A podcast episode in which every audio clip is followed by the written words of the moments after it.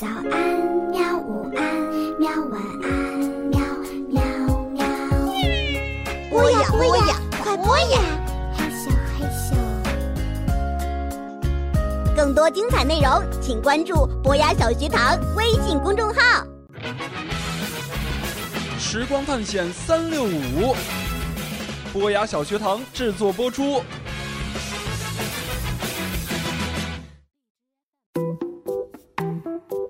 这天中午啊，教授正在大街上散步，边散步啊还边摇头晃脑的吟诗。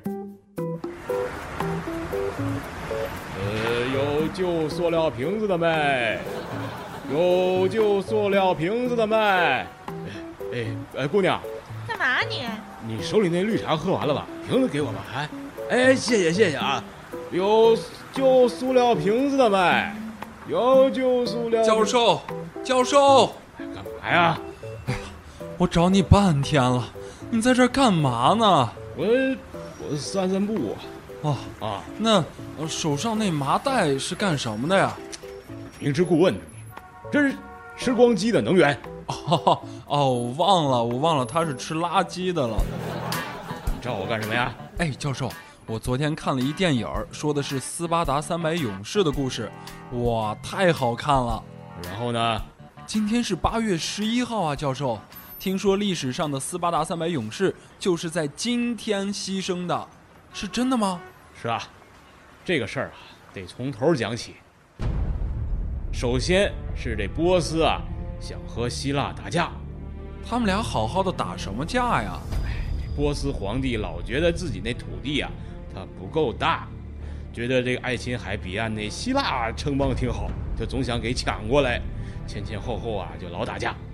到了这公元前四八零年的八月十一号啊，也就是距现在有两千四百九十多年前啊，波斯王叫泽克西斯一世，亲率陆军三十万以及战舰一千艘进兵希腊，就是历史上说的希波战争的第二阶段。雅典一看，Oh my god，我打不过人家，好尴尬，Oh my god。姜老师啊，那时候有 “Oh my God” 这个词吗我？就是打个比方，那也不能瞎说啊，教坏小朋友怎么办？有旧塑料瓶子的没？哎哎哎，好好好，教授教授，我不打岔，我不打岔了哈。您说，您说，真是不说了，回实验室。又回实验室干嘛？咱们呐，坐时光机回到希波战争时期去看一看。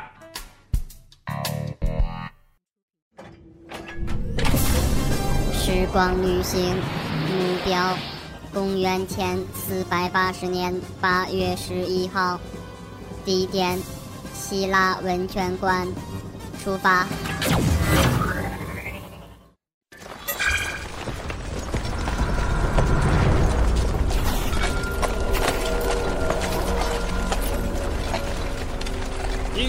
列奥尼达，斯巴达的国王，我代表波斯再一次和你通话。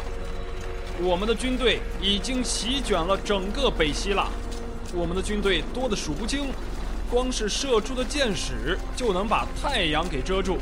你听见了吗？哈哈哈那太好了，我们就可以在阴凉里杀个痛快了。列奥尼达，希腊从来不相信你，叛徒出卖了你，现在你的后路已经被截断。看看你的身边，几百人还想抵抗我们的大军吗？如果你和你的军队愿意投降，波斯王可以让你成为全希腊之王。哼 如果你知道这个生命中什么最宝贵，你就不会成天垂涎觊觎别人拥有的东西。对我来说，为希腊光荣的去死，比成为我的民族的头头更为重要。勇敢的战士们，我们不会投降，我们是